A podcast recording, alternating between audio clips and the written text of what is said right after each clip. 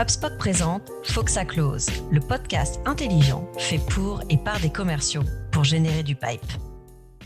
Bonjour à tous et bienvenue dans le podcast d'HubSpot pour un nouvel épisode de Foxa Close. Comme d'habitude, je suis avec euh, Mathieu et aujourd'hui on a la chance euh, et l'honneur d'avoir Jérémy Hoyot de Spendesk. Salut Jérémy, salut Mathieu, vous allez bien? Très bien, et toi? Merci pour l'invitation. Un plaisir d'être avec vous aujourd'hui. Top. Bah, écoute, on est, euh, on est très content de, très content de t'avoir avec nous. Aujourd'hui, on va parler évidemment sales, en grosse, et, et euh, on va en apprendre un peu plus sur ton métier et comment tu as pu euh, bah, aider, aider Spendesk dans son incroyable, incroyable croissance. On va essayer d'analyser tout ça et d'être aussi transparent que possible. C'est dans notre ADN et, de partager le plus de choses actionnables pour nos auditeurs. Top, bah, je suis sûr que je suis sûr que tout le monde va pouvoir en apprendre, en apprendre beaucoup. Peut-être, est-ce que avant de avant de rentrer dans le dans le vif du sujet, est-ce que tu peux te présenter qui c'est qui Jérémy et, nous présenter aussi Spendesk si si quelques personnes ne connaissaient pas, mais j'ai du mal à y croire. Bah, avec grand plaisir. Bah, en quelques mots, Jérémy, 26 ans. ça va faire 5 ans que je suis chez Spendesk pour une société qui a qui a 5 ans. donc qu'est-ce qu'on fait chez Spendesk? On s'attaque à un problème qu'on a qu'on a tous connu, qui est le paiement en entreprise. que ça soit se faire rembourser une note de frais, que ça soit chercher la carte de crédit dans les bureaux pour acheter un logiciel en ligne, ou que ça soit de payer un freelance quand on reçoit une facture. en fait, Spendesk, il va simplifier tout ce qui est les paiements en entreprise que ça soit euh, de capturer l'information, de donner des moyens de paiement et surtout derrière d'automatiser et de faire gagner un temps précieux aux équipes financières qui, et elles, qui perdent un temps précieux au quotidien pour gérer nos dépenses. Euh, donc aujourd'hui, on, accompagne majoritairement les, PME. Euh, donc on va aider les entreprises de 20 à 500 collaborateurs. Euh, on est présent aujourd'hui en France, en Allemagne, en Angleterre et aussi aux, États-Unis. Donc voilà ce qu'on fait chez Spendesk. Moi, mon rôle, bah, sur les cinq dernières années a, a beaucoup évolué. Euh, j'ai commencé en tant que SDR, si on prend ma première fiche de poste et mon première fiche de salaire chez Spendesk en, en 2016. Donc on était on n'était pas nombreux, on était quatre dans la société à cette époque-là. Aujourd'hui, on est plus de 300 collaborateurs. Euh, j'ai déménagé aux États-Unis à San Francisco entre temps et j'ai un rôle euh, de, de, country manager, donc de lancer Spendesk aux États-Unis. Et en parallèle, j'ai développé une équipe euh, growth qui travaille en étroite collaboration avec les sales, où on a la particularité d'être euh, une équipe très technique, composée majoritairement d'ingénieurs ou de personnes qui, savent coder. Et donc, on a une équipe grosse de, de 8 personnes au support euh, de la croissance et notamment de l'équipe sales chez Spendesk.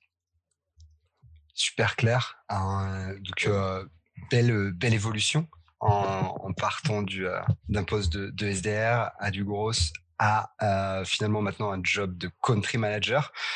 Peut-être tu peux nous en dire un peu plus sur ce qui t'a poussé déjà à, évoluer d'un job de, SDR vers du gros. C'est euh, il y a évidemment des points communs, mais euh, on aurait tendance à le voir comme un comme un shift du, marketing, en tout cas plutôt du sales vers un poste qui pourrait tendre un peu plus vers le marketing. Qu'est-ce qui t'a qu'est-ce qui t'a animé à cette époque? À l'époque, pour c'était la première fois que j'entendais le mot SDR globalement.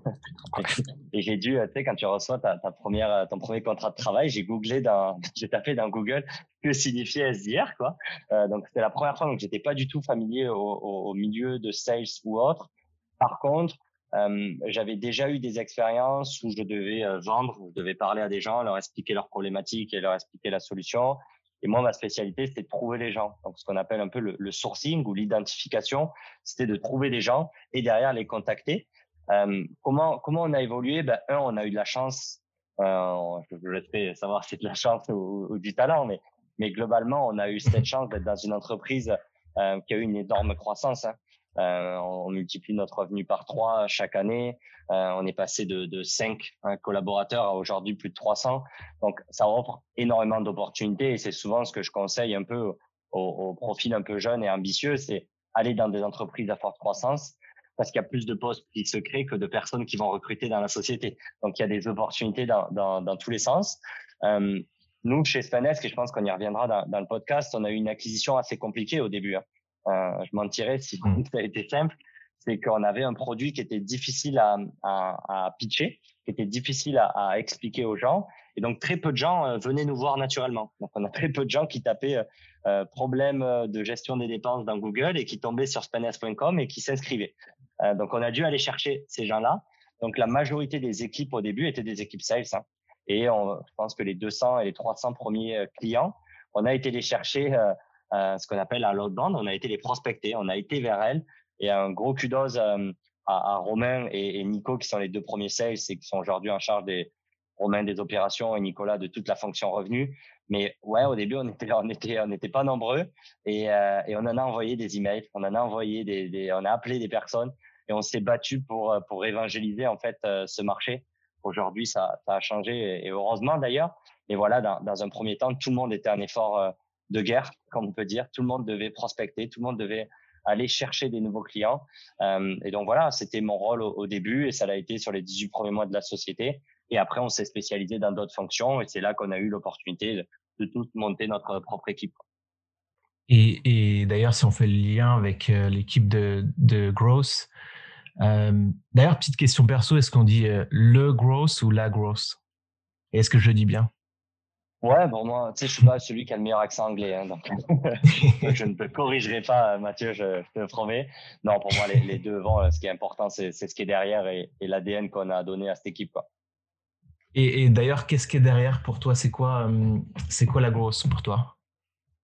Pour moi, c'est ça c'est avant tout un, un état d'esprit et un peu un profil. On est des profils un peu plus hybrides. Quand je regarde entre, par exemple, un profil euh sales euh, ouais. et un profil growth, souvent les profils growth vont être un peu plus autodidactes euh, et vont avoir touché un peu plus à différentes matières.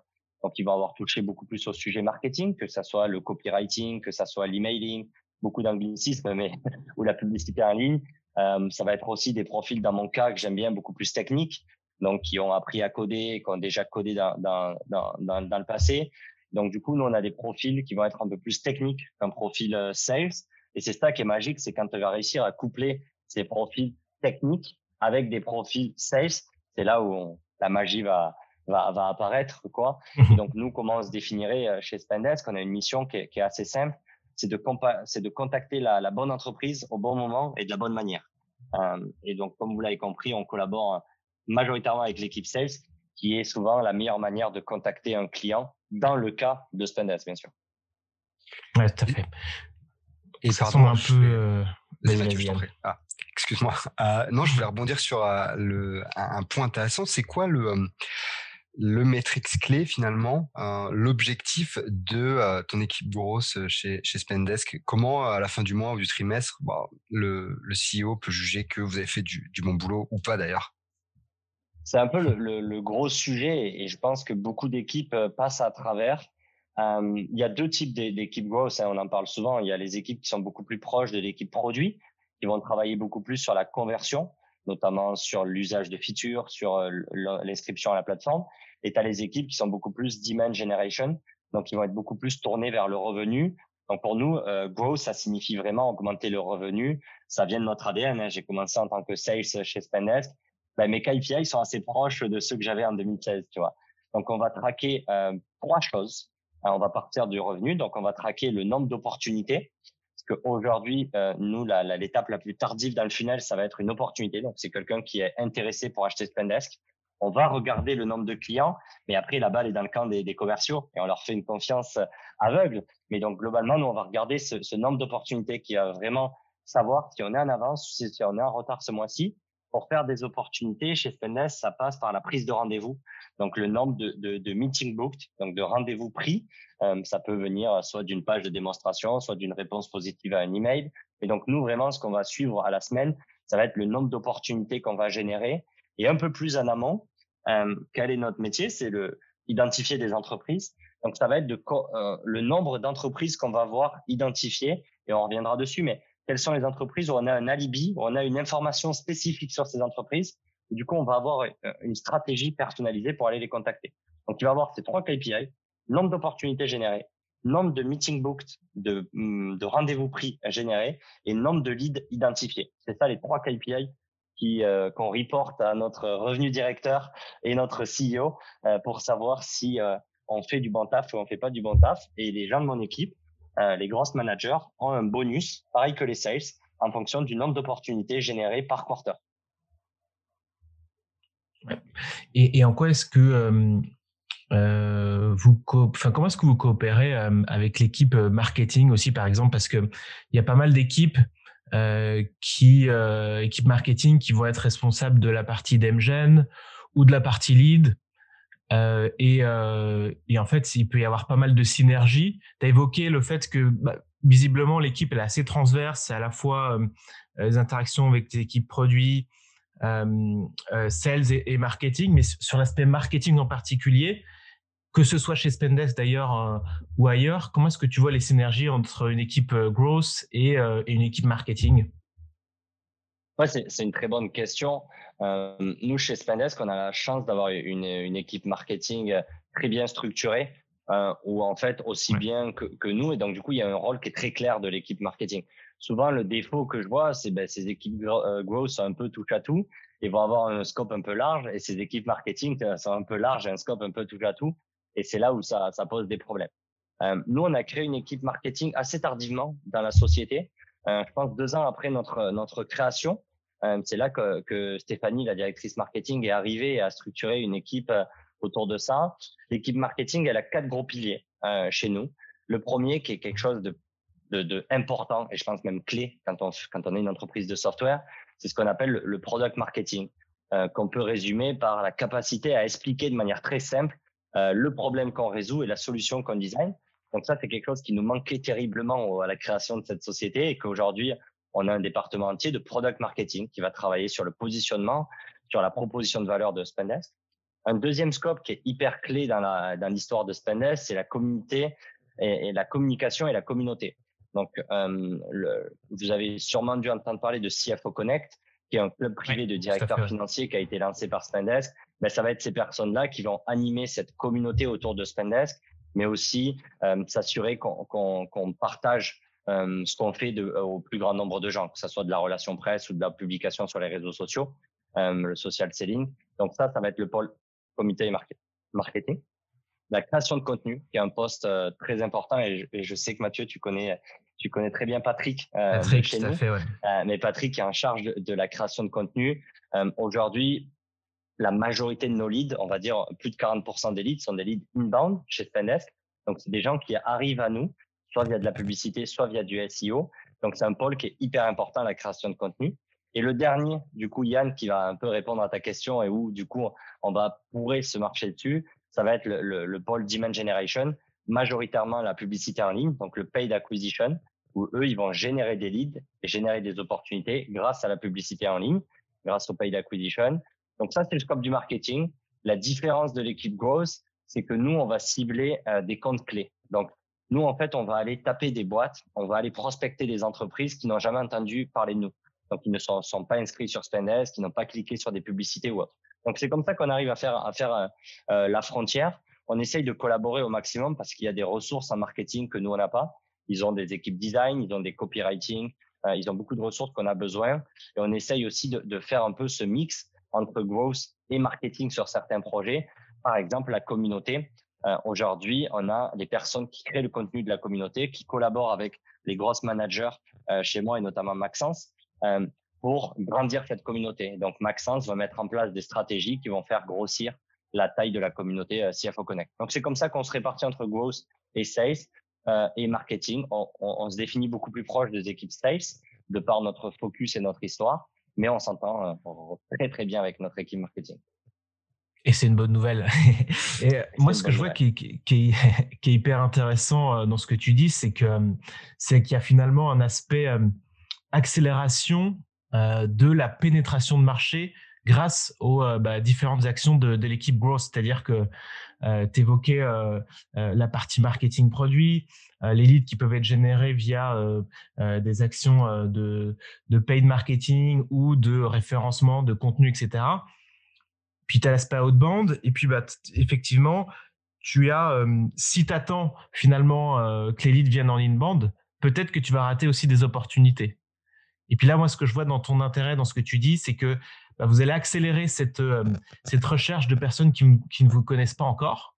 Et puis à la fois, c'est aussi euh, ce qu'on appelle la définition de SQL, euh, comment transformer un lead en, bah, en rendez-vous qualifié pour les commerciaux, donc des sales qualified leads, qui paraît ben, finalement un pilier de l'équipe grosse. Est-ce que tu es d'accord avec moi sur ce point-là? Ouais, je suis assez d'accord avec toi. Hein. C'est euh, de toute façon, on est dans des entreprises à hyper forte croissance euh, où on lève des sommes euh, à relativement importantes et donc oui, il faut qu'on multiplie notre revenu par trois ou par quatre euh, chaque année. Et donc plus on va multiplier les les channels d'acquisition, donc les canaux d'acquisition, plus on va générer de leads. Et donc aujourd'hui, euh, nous on est on va aller prospecter des entreprises proactivement pour générer plus d'intérêt.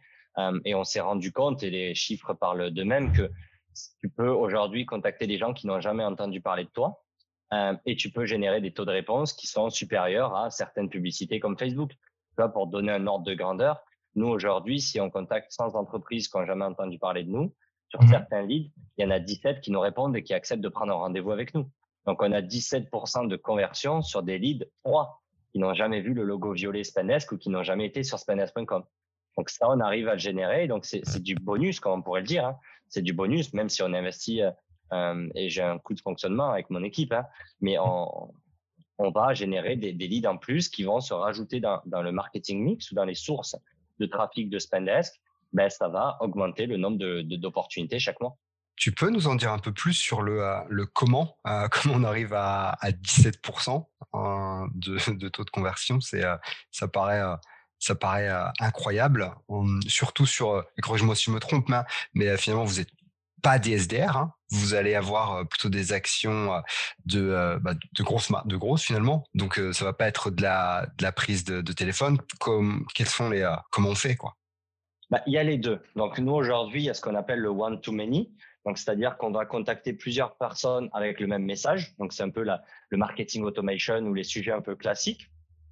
et après il y a le one on one ça va être la prise, la prospection euh, d'un sales que tu connais très bien, où en fait là, ça va être beaucoup plus du call, beaucoup plus euh, de l'email et beaucoup plus euh, du LinkedIn. Donc nous, en fait, ce qu'on fait, on se positionne en amont des sales. Donc en amont des sales, notre notre notre principe, et quand je vois beaucoup d'entreprises, tu vois aujourd'hui, qui vont scraper LinkedIn, euh, donc ils vont sortir la donnée de LinkedIn euh, sur deux trois critères, entreprise de logiciels à Paris, ils vont mettre ça dans un outil magique et ils vont contacter tout le monde. Et derrière, ben, il y a 1 ou 2% de gens qui répondent. Et encore, ça dépend. Et encore. Et encore. Ça, c'est un peu, tu vois, l'image un peu qu'on a du gros marketing, du gros de l'automatisation et, et, et, de beaucoup, euh, parce que c'est assez rapide à faire. Aujourd'hui, il y a des très bons outils qui permettent de le faire. Mais majoritairement, tu contactes des gens sans vraiment pourquoi tu les contactes. Et donc, les gens, quand ils reçoivent ton email, ils savent pas pourquoi ils reçoivent ton email, tu vois. Donc, nous, ce qu'on essaye de partir, c'est vraiment de, de répondre à cette question. C'est pourquoi on va contacter ces entreprises-là? Et donc, nous, on va partir de, de ce qu'on appelle des intents. Donc, c'est des événements, c'est des critères qui vont nous faire dire que cette entreprise a besoin de nous. Donc, par exemple, dans, dans le cas qu'on a discuté, euh, Yann, on va analyser en permanence les offres d'emploi. Donc, aujourd'hui, on analyse les offres d'emploi sur Welcome to the Jungle, sur LinkedIn, sur Monster, toutes les offres d'emploi qui sont publiées sur Internet en France, en Allemagne, en Angleterre et aux États-Unis, elles tombent dans une base de données chez nous elle tombe dans une base de données chez nous. Et qu'est-ce qu'on va faire? On va analyser toutes ces offres d'emploi et on va trouver des choses intéressantes. Donc, par exemple, là, la semaine dernière, il y a une offre d'emploi d'un expert comptable, d'un comptable qui a été publiée pour une société. Cette société était parfaite. Elle avait 200 collaborateurs. Euh, et dans l'offre d'emploi, qui, qui contient dans l'offre d'emploi de, cet expert comptable, il y a écrit pour participer à la restructuration des systèmes comptables au sein de Premier bullet point. Deuxième bullet point, euh, aujourd'hui, pour vérifier les notes de frais, donc c'est une société qui travaille dans, dans, tout ce qui est le real estate, donc tout ce qui est, l'agent immobilier. Et apparemment, les agents immobiliers ont plutôt tendance à gonfler les, additions au restaurant avec lorsqu'ils ont des, des, clients. Et donc, ils sont obligés de vérifier toutes les notes de frais pour savoir si le client été invité, s'il y a eu de la fraude ou s'il n'y a pas eu de la fraude. Et le troisième bullet point qui était intéressant euh, sur cette offre d'emploi, c'était aujourd'hui on a des on a des agences un peu partout en France et on a besoin de centraliser les factures. Donc ils ont ils passent leur temps à aller chercher les factures pour payer les fournisseurs. Donc, c'est trois fonctionnalités où Spendesk s'inscrit. Donc, en fait, tu vois, à partir d'une offre d'emploi quiconque hein, posée sur, une plateforme de recrutement, nous, on va analyser ce texte-là et on va mettre un, fameux label, on va mettre un tag. Et donc, derrière, cette entreprise, qu'elle soit contactée automatiquement par, les équipes growth ou qu'elle soit assignée à un sales en question, et quand on va assigner la tâche en question au sales, on va lui dire, cette entreprise a des fraudes aux notes de frais parce qu'ils ont des agents immobiliers, utilise ce pitch-là, utilise ce template d'email-là, utilise ce message-là quand tu les appelles au téléphone. Et donc, on va avoir une communication, ça dépend du potentiel revenu de cette société, soit entièrement automatisé par les équipes gross marketing chez Spendesk, soit hybride, où le sales va faire des touches personnalisées, comme le call call, et des emails automatisés vont être partis de l'autre côté. Euh, donc voilà, aujourd'hui, un exemple, et comme on le partageait sur le, sur le dashboard juste avant ce, ce call, aujourd'hui, sur 1000 entreprises découvertes sur Internet euh, là-dessus, il y en a plus de 180 qui ont, pris un rendez-vous avec nous euh, aujourd'hui. Et on a 70% de ces, rendez-vous qui se transforment en opportunités. Ça, c'est une différence entre les entreprises qui vont exporter LinkedIn et mettre ça dans un outil magique et les entreprises comme nous qui vont se casser la tête pour se dire comment je peux trouver des entreprises quand le problème que je vais résoudre. Et donc voilà, on source beaucoup moins d'entreprises. Hein. Donc ces 1000 entreprises, c'est sur les six derniers mois. Euh, par contre, quand on cible ces entreprises, on a un taux de réponse qui peut faire, faire rêver certains. Ce podcast vous est proposé par HubSpot, la plateforme de gestion de la relation client parmi les leaders du marché. HubSpot fournit les logiciels et l'accompagnement nécessaires pour aider les entreprises à accélérer leur croissance. Je, pense que les auditeurs comprennent désormais un peu plus euh, la différence entre un, gros hacking euh, avec des, euh, des, tâches à faible valeur ajoutée et peu personnalisées versus la grosse chez Spendesk avec Jérémy. En tout cas, moi, je l'aperçois. et il y a un point qui est intéressant dans ce que tu as évoqué, c'est le fait que vous aidez en fait les commerciaux à avoir le bon pitch. C'est-à-dire que vous partez, par exemple, là des offres d'emploi, comme tu évoquais, vous avez réussi à décrypter finalement dans, ces, euh, dans cette description d'offre d'emploi les potentiels enjeux, problématiques, challenges de, bah, vos futurs clients.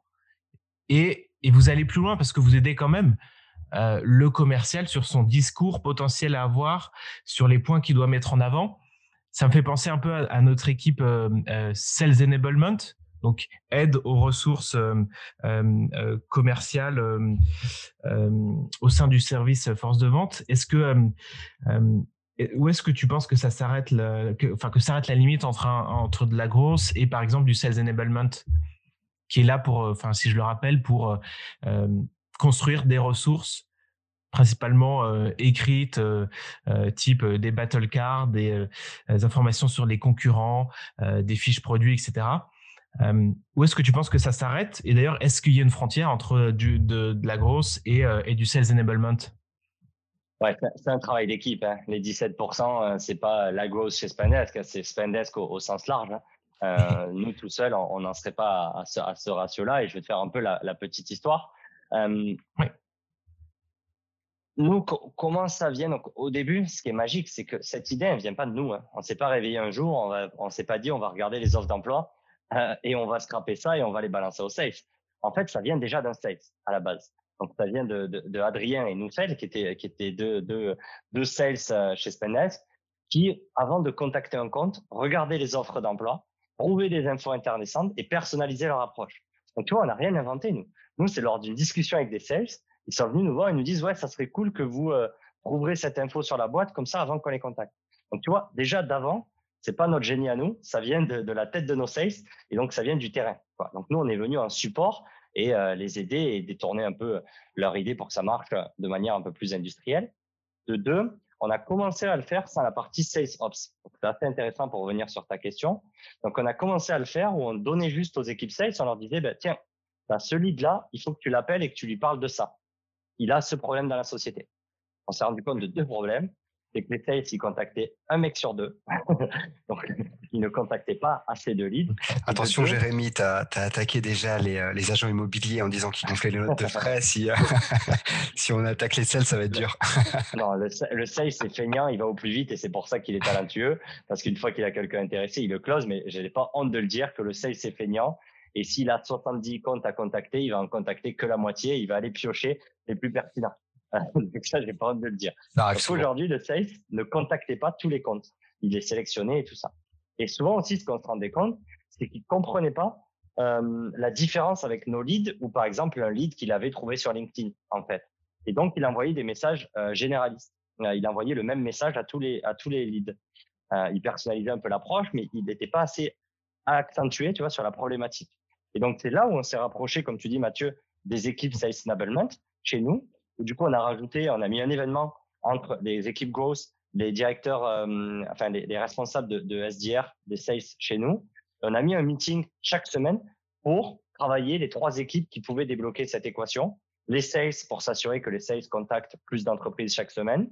L'équipe Sales Enablement pour s'assurer qu'on ait le meilleur message sur les cibles et les growth pour s'assurer qu'on trouve les bonnes entreprises et que les équipes soient, les entreprises soient qualifiées. Donc voilà, ça a été un travail d'équipe avec avec les trois. Donc la frontière pour pour terminer sur ta question, où s'arrête le job de sales, de marketing, de sales ops euh, Moi, je m'en fous un peu de où s'arrête la frontière. Ce qui est important, c'est qu'il y ait les ressources qui soient disponibles. Et donc, si la ressource disponible, la personne qui comprend le mieux les clients et qui, qui écrit le meilleur message, si elle est dans l'équipe marketing, si elle est dans l'équipe growth, si elle est dans l'équipe sales enablement, je m'en fous. Par contre, je veux m'assurer que cette personne-là collabore avec les autres et s'assure de, de marquer un but en commun. Quoi. Donc aujourd'hui, la limite, je pense qu'elle dépend en fonction des équipes et de comment les différentes équipes sont, organisées. Mais on s'en moque un peu de cette organisation et cet organigramme. L'important, c'est de réussir à créer des équipes assez agiles sur un projet euh, très précis. Et donc, nous, là, c'était d'augmenter le nombre de réponses sur les offres d'emploi. Et on a réussi de passer de 2-3% au début à 17% aujourd'hui. Et ils doivent passer les 20% euh, avant le mois de juin 2021. Euh, donc, je vous tiendrai au courant. on espère, on doute pas, on doute pas une seconde que ça va arriver. Mais ouais, peut-être le, mot clé là finalement, c'est alignement. Euh, et je suis assez d'accord avec toi. C'est vrai que peu importe le titre, euh, mais euh, on se rend compte que s'il n'y a pas un parfait alignement entre ces différentes équipes, ça peut pas marcher. Que le, les feedbacks des sales, je sais pas si vous avez créé des SLA d'ailleurs en interne pour être sûr que les sales bah, recontacter les personnes après X nombre de temps, etc. Oui, bien sûr, c'est un, dashboard qu'on suit en permanence. Euh, combien de temps les gens qui s'inscrivent sur Spendesk passent sans être rappelés, euh, combien de temps nos leads ne sont pas pris en charge par les équipes safe. Euh, les SLA, c'est fait pour, on va dire, à la base, fliquer les équipes safe, hein. mais derrière, en fait, ça les aide eux à mieux s'organiser et à pas être sous l'eau. Donc ça, c'est quelque chose. Et pour revenir sur le problème de communication, et, et je pense qu'on est tous contactés, tu vois, sur les réseaux sociaux, que ce soit des personnes en marketing, en sales ou en growth, en disant c'est un peu la guerre avec mon département où mes équipes elles n'arrivent pas à collaborer ensemble. Ben, c'est le problème numéro un aujourd'hui. Hein. C'est pas euh, comment vous allez organiser votre équipe et à quoi va ressembler votre organigramme. C'est euh, combien de temps vous passez assis sur les problèmes avec euh, votre votre votre acolyte marketing, votre acolyte growth ou votre acolyte sales. Et, et, c'est ça qu'il faut travailler. Hein. C'est la communication. Et si on s'apprécie pas, on pourra pas travailler ensemble. Donc d'abord apprendre à s'apprécier, deux se bloquer du temps dans le calendrier pour pour travailler ensemble sur des problèmes et pas juste se battre sur des KPI. Quoi. Oui, et, euh, et, euh, et, ça rejoint en fait euh, ton point de tout à l'heure, qui moi m'a frappé, c'est que le besoin il est, il est, il est venu de manière organique. C'est-à-dire qu'un mmh. sales qui a eu l'idée et qui après ensuite crée le besoin, enfin je trouve ça génial. et, et d'ailleurs, vu que tu étais là depuis le début, aujourd'hui vous êtes une équipe quand même bien établie, tu vois, 8 personnes, enfin c'est impressionnant. Est-ce que tu peux nous dire si, tu as remarqué différentes étapes entre le démarrage et aujourd'hui eh ben, plusieurs milliers de clients dans cette équipe grosse et s'il y a eu, je sais pas, différents profils qui ont commencé à arriver dans l'équipe, différents outils que vous avez utilisés en fonction des, plusieurs étapes de, la société et de sa croissance. Je te pose cette question parce que je me dis qu'il y a peut-être des personnes qui euh, aujourd'hui, quand elles nous écoutent, c'est des startups avec euh, euh, quelques employés, et puis peut-être des groupes un peu plus établis, centaines d'employés qui sont aussi intéressés sur le sujet et qui savent pas forcément comment le mettre en place. Est-ce que tu peux revenir sur ces étapes ou ses outils, ses process, ses rôles et, et donner peut-être tes conseils aux, différentes étapes? Ouais, bah, écoute, très bonne question. Sur, les grosses étapes, ben, au début, tu es, ce que j'appelle beaucoup de, sales. Hein. Donc, tu es, là et tu, fais, tu cherches en permanence des nouveaux clients. Deuxième étape, tu as un peu la plomberie qui va arriver, pardonne-moi l'expression, mais où il va falloir commencer à s'équiper. Et c'est là où tu commences à dégager un rôle qui va passer plus de temps sur la tuyauterie que sur aller chasser des clients. Donc, ça a été ma, ma première casquette, tu vois, de mettre en place le premier CRM. Donc, nous, on a mis en place Close.io au début. Vous m'avez dit qu'on avait le droit de parler de tous les CRM du marché. Hein. Donc, Tout à fait. on n'est pas jaloux. Au début, on a, on a mis en place Close.io, qui est un CRM hyper limité, mais qui permet, quand tu n'as rien en place, de euh, pas payer très cher pour être transparent et d'avoir quelque chose qui marche du jour au lendemain en, en passer d'un tableau Excel. Hein. Donc du tableau Excel à, à Close.io.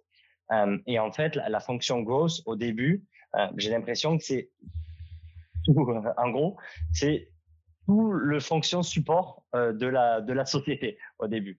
Donc on travaillait, tu vois, sur la mise en place du premier site internet, le premier euh, le premier euh, flow d'onboarding. Vraiment, c'était tout ce qui n'était pas tech et tout ce qui n'était pas business. Donc en fait, tout le reste. Euh, donc au début, on avait un rôle hyper large. Hein. On a mis en place les premiers CRM, on a mis en place les premières automatisations, euh, on a mis en place les premières euh, pages du site internet ou autre. Et en fait, plus l'entreprise va, va, grossir, plus on va recruter des experts. Donc par exemple, on a recruté un sales ops. Donc on a recruté un sales en charge de tout ce qui était le, le côté opérationnel des ops. On a monté une équipe marketing qui était en charge du site internet. Donc en fait, j'ai l'impression que comme on est des profils, comme je te l'ai dit, un peu généralistes, euh, polyvalents, les premiers profils growth d'une société, euh, ça va être de vraiment un peu euh, fixer tout ce qui ne marche pas et mettre en place, on va dire souvent le zero to one, tu vois, mettre toutes les premières briques en place. Et souvent, après, on va recruter un expert qui va faire le, le one to ten, tu vois, de 1 à 10, qui va, eh ben, une fois que le CRM est en place, vraiment mettre un CRM robuste en place. Donc aujourd'hui, on a euh, Salesforce côté sales et on a spot côté euh, côté marketing. Ben ça, ça a été mis en place beaucoup plus tard quand on a commencé à avoir 5, 6 euh, et, commerciaux et qu'on a dû mieux traquer notre data et surtout avoir une vision plus concrète de les leads et ce qu'on en faisait derrière. Et c'est ultra intéressant pour un, ah, excuse-moi Mathieu, mais juste pour un, en tout cas des sociétés qui sont à l'état start-up, euh, le gros conseil que tu donnes, c'est peut-être au début d'essayer d'embaucher des, des profils généralistes ou plutôt polyvalents dans un premier temps pour ensuite, en temps deux, euh, quand, on quand on souhaite industrialiser, passer à l'échelle, prendre des experts sur chaque, euh, sur chaque thématique spécifique Moi, je conseille à, toutes les entreprises d'avoir trois profils hein, dans une équipe business au début. donc, un, le, le sales, le vendeur, hein, celui qui est capable de, de transformer quelqu'un qui est intéressé en, en quelqu'un qui sort sa carte de crédit et qui paye pour le service, hein, globalement. un storyteller, la plume, quelqu'un qui est vraiment capable d'expliquer avec des mots euh, quelle est le problématique du client et quelle est la proposition de valeur. Je trouve qu'on on n'investit pas assez dans, dans, vraiment le contenu de base, mais se dire euh, mettre un mot sur des problèmes, quoi. Donc le storyteller, la plume, et le troisième profil, le plombier. Donc celui qui va s'assurer que les deux autres puissent faire leur job de la meilleure des manières. Donc c'est souvent un profil un peu plus gross. Euh, ça, je suis, hyper fier. Tu vois, je trouve qu'à du moins en, France, à Paris ou, même euh, en, province, tu vois, aujourd'hui, euh, on recrute des profils de plus en plus tôt, des profils growth de plus en plus tôt. Dans les 10 euh, premiers employés des startups, aujourd'hui, je vois presque toujours un profil growth. Euh, souvent, il a beaucoup trop de tasks sur les épaules, le pauvre mais du moins on recrute ces profils-là et c'est jamais un mauvais choix. Ça dépend hein, toujours euh, des, profils, bien sûr, c'est jamais un mauvais choix parce que ce profil, il peut évoluer dans beaucoup de postes différents en fait. Il peut prendre des trajectoires beaucoup plus larges et donc demain il peut être celui qui gérera toutes vos publicités. Demain il peut être celui qui gérera tout le SEO de votre site. Il peut être le sales ops. Il peut évoluer dans tellement de jobs que c'est jamais un mauvais choix de recruter un profil généraliste euh, euh, entre guillemets growth euh, quand vous lancez une société. Même s'il y en a très peu et qu'on les paye cher, hein. pour être enfant. J'en profite pour faire une petite aparté de euh, Close Dotayo que tu as évoqué tout à l'heure. Euh, c'est marrant que tu en parles parce que le CEO, SteadyFT, il, il, avait écrit un, un, livre à l'époque qui moi m'a vraiment frappé, tu vois, en tant que sales, qui s'appelle quelque chose comme How to Deliver Winning Demos ou comment bien mmh, mmh. comment bien dérouler ces démonstrations. Donc petit message à toutes les personnes, tous les commerciaux, directeurs qui sont qui vendent un produit où il y a une démonstration effectuée il décrit très très bien, euh, euh, avec ces mots assez simplement, comment euh, être impactant et comment pas faire justement d'une démo un webinar et, avoir un monologue pendant 30 minutes, mais plutôt comment générer de l'intérêt, comment amener petit à petit bah, le prospect dans ce, ce, process de démo et qu'il soit vraiment engagé. Puis il, donne l'exemple parce qu'il vend du, du, CRM, il, donne l'exemple de bah, justement il pitch le CRM à un prospect et euh, quand il va sur euh, ben, une opportunité qu'il va créer, il va poser la question au, prospect. D'ailleurs, bah, si je devais forecaster aujourd'hui, vous, je vous mets dans quelle catégorie? Et, j'ai trouvé ça super euh, intéressant et, je, vous, je, recommande vraiment ce livre voilà pour la petite aparté euh, euh, littérature euh, du ben, Ouais, pour, pour rebondir là-dessus, ben, nous on a on a on a d'abord découvert le contenu créé par par ce fameux Steli hein, et c'est c'est ça qui nous a fait tester la, la solution un peu comme quand tu cherches à mettre en place une stratégie SEO, ben, tu mets un spot en place dans ta société quoi. Et derrière, c'est aussi le premier constat qu'on a fait, la plus grosse erreur. Non, on en a fait beaucoup des conneries. Mais une des plus grosses erreurs, c'est qu'on faisait des démos à tout le monde en fait. Donc dès que quelqu'un voulait parler avec nous, on lui montrait le produit.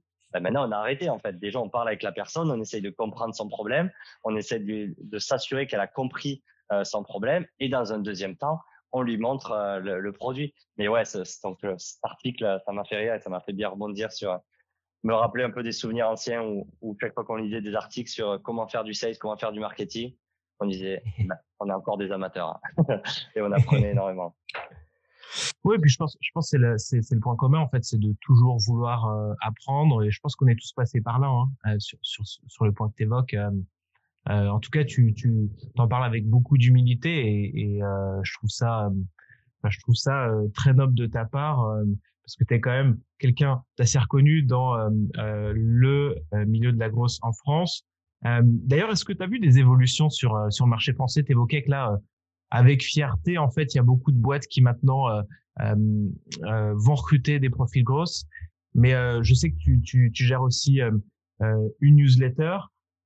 voilà, pour finir sur, sur cet épisode, quelles sont toi les tendances que tu as trouvées là sur les dernières années, enfin au niveau de la France et peut-être d'ailleurs des US ou d'autres marchés sur, bah, sur ce sujet de growth si tu veux suivre les, les, les, news et les tendances du growth, tu vas sur grossletter.club. Hein, c'est l'URL de cette newsletter gratuite euh, chaque vendredi pour l'instant promotion. Euh, Je suis fidèle abonné. C'est plus par passion hein, qu'on partage. Euh, on n'a aucun intérêt à part d'éduquer un peu ce, ce marché. Euh, même si ça fait pas longtemps, tu vois, qu'on est euh, entre 2015 et 2020, on peut dire un peu les, les grosses tendances que je vois c'est que avant tout le monde faisait du paid acquisition, donc tout le monde faisait de la publicité en ligne. C'était le, le grosse étiquette du growth et gros hacking voulait dire euh, freelance indépendant. Je vulgarise, ne vous arrachez pas les cheveux, mais voulait dire freelance indépendant qui faisait de la publicité en ligne. Aujourd'hui, j'ai l'impression que le growth est devenu euh, employé early stage de startup euh, qui touche un peu plus soit au produit, soit à l'acquisition. Euh, et donc des profils un peu plus larges. Bah, tu vois, des, formations comme le wagon ou des écoles de code se sont démocratisées, donc il y a beaucoup plus de gens qui savent coder déjà. Euh, donc je trouve que les profils Go sont beaucoup plus techniques. Je trouve qu'il y a beaucoup plus de ressources en ligne aussi. Donc euh, tu te retrouves avec des profils de 20, 22 ans qui ont une expérience assez forte en SEO, qui savent coder et qui savent manipuler de la donnée. Donc je trouve que les profils sont beaucoup plus qualifiés aujourd'hui. Euh, ce qui est bien, c'est qu'aussi ils sont beaucoup plus féminins, hein, pour être transparent. Il y a beaucoup plus euh, de femmes aujourd'hui dans le growth qu'à l'époque, et tant mieux. Et je pense qu'il faut continuer. Euh, mm-hmm. Mais voilà un peu les, les grosses tendances. Euh, par contre, il y a quelque chose qui commence un peu à faire à faire peur, c'est que tout le monde fait un peu du scrapping LinkedIn et de l'automatisation. Ça devient un peu le, le BABA, un peu le baccalauréat du, du growth. Et je pense que c'est déjà dépassé en fait. Tu vois, donc euh, je pense qu'il faut rester à, l'affût. Et euh, nous, euh, et je cracherai dans la soupe. Hein, moi, c'est comme ça que j'ai été un peu réputé et comme ça que qu'on a développé Spendesk. Mais nous, ça marchait en 2016, tu vois. Et on l'a découvert. On était un peu ces premières entreprises à poster beaucoup sur LinkedIn et à faire beaucoup de campagnes. Je pense qu'il faut garder cet état d'esprit qui est le vrai force du growth, de se dire, bah, attends, comment je peux trouver des clients et partir de soi et pas de partir d'un podcast et de l'appliquer juste derrière. Donc, je ferai attention à, tout euh, ce scrapping massif euh, des plateformes et cette automatisation un peu à outrance. Euh, je pense qu'il y a d'autres channels encore plus excitants qu'il faut développer et qu'il faut partir de, vos entreprises. Je pense que vous avez toutes des entreprises et vous avez déjà des clients et poser la question comment ils sont venus chez nous, comment ils sont devenus clients? Et s'il y en a 10 qui, qui sont inscrits sur votre site, il y en aura peut-être 100 qui s'inscriront de la même manière. Ouais, c'est un très bon point. En plus, on le voit, on le voit tout le temps. Hein, le, nombre de contacts, de demandes de, euh, commerciales, euh, juste à mon niveau que je reçois, ça a explosé en, j'ai l'impression, 15 euh, mois c'est vrai que c'est un, un, bon message à, à, faire passer. Jérémy, moi aussi, je voulais insister sur un point. On était très content de, de t'avoir aujourd'hui. Euh, évidemment, comme l'a dit Mathieu, parce que tu es euh, ultra reconnu, mais aussi parce que euh, Spendesk, c'est une boîte qui est euh, pas ce qu'on appelle product-led, c'est-à-dire où il y a souvent des, presque exclusivement des commerciaux qui vont faire la, faire la vente. Cependant, quand on parle de grosses, on a souvent tendance à, l'imaginer sur des solutions qui peuvent être achetées de manière e-commerce, si je puis dire, ou, self-serve. Peut-être si tu devais, et là tu nous as prouvé le contraire, si tu devais expliquer à un chef d'entreprise qui bah, vend un produit ou vend, du service, pourquoi il doit investir dans, bah, des profils grosses Comment tu le pitcherais en quelques mots? Euh, je la réfléchis, comme j'ai quelques mots, je vais la, je vais la faire bien. Non, ça dépend, ça dépend vraiment, tu vois, du, quelques lignes, hein, si tu veux. Type, du type de personne, hein, tu vois. Mais, mais t'as, euh, aujourd'hui, il y a, y a, des PME en, plus en région ou autre. Donc, vraiment, moi, je pense qu'il faut se poser deux questions. Il faut se poser une première question. J'ai combien de clients potentiels? Tu vois, si aujourd'hui, tu es une société où tu as peut-être 30 clients potentiels dans ta région ou, dans, ou en France, je pense pas qu'il y a forcément besoin d'un profil euh, comme l'équipe Ghost. Par contre, si tu as peut-être 3000 clients potentiels, là, il faut commencer à réfléchir parce que la manière de vendre et la manière d'aller chercher ces clients, ben, tu peux pas faire la même chose quand tu as 10 personnes à contacter que quand tu peux en avoir 3000 à contacter. Donc, je pense que la première question, c'est d'imaginer la taille de son marché et du coup, d'imaginer que la manière dont vous, vous avez vendu vos, vos premiers clients, est-ce que vous pensez qu'on peut euh, garder un peu le même esprit, mais changer les outils et changer la méthode pour aller chercher ces clients? Et est-ce qu'en fait, demain, on peut pas contacter 2000 personnes, en fait? Donc vraiment, aujourd'hui, si vous êtes une société et que vous avez un potentiel de marché en plusieurs milliers d'entreprises, je pense qu'un profil polyvalent et technique comme le profil Growth peut vous aider à adapter votre méthode, adapter vos outils pour aller trouver euh, euh, des clients un peu partout euh, et surtout augmenter votre, votre revenu parce que c'est la priorité numéro un si vous n'êtes pas product-led growth. Tu m'as convaincu, j'embauche. En tout cas, merci beaucoup, euh, Jérémy, euh, euh, pour, pour tous ces conseils aujourd'hui. je pense que ceux qui ne connaissaient pas encore le sujet ont, ont, davantage de visibilité, puis ceux qui le connaissaient déjà ont pu enrichir la discussion. À titre personnel, j'ai trouvé ça super intéressant, surtout le fait que bah, y a eu une un démarrage organique. C'est ça qui m'a vraiment marqué euh, euh, aujourd'hui. Mais en tout cas, merci pour ton humilité et, euh, tous tes conseils aujourd'hui. C'est un plaisir de, t'avoir avec nous. Bah, merci, pour, l'invitation. pour tous les, sales qui écoutent ce podcast et qui veulent rejoindre une Dream Team comme Spendesk, ajoutez-moi sur LinkedIn et rajoutez une petite l'emoji carte de crédit dans, dans l'invitation. Ça fera un peu moins spam, mais j'accepterai cette invitation. Et euh, voilà, on recrute encore 150 euh, profils euh, cette année sur la majorité des marchés européens ou aux États-Unis. Donc, si vous cherchez à, à, vous former, à rejoindre une belle équipe sales, les portes sont grandes ouvertes. Joli petit tips de, de fin pour les personnes en recherche d'emploi. C'est top. Merci beaucoup, Jérémy. Je été au bout. Allez, ciao, merci Yann et, bientôt. Mathieu. À bientôt. Jérémy. Ciao, messieurs. Retrouvez-nous sur www.upspot.com fr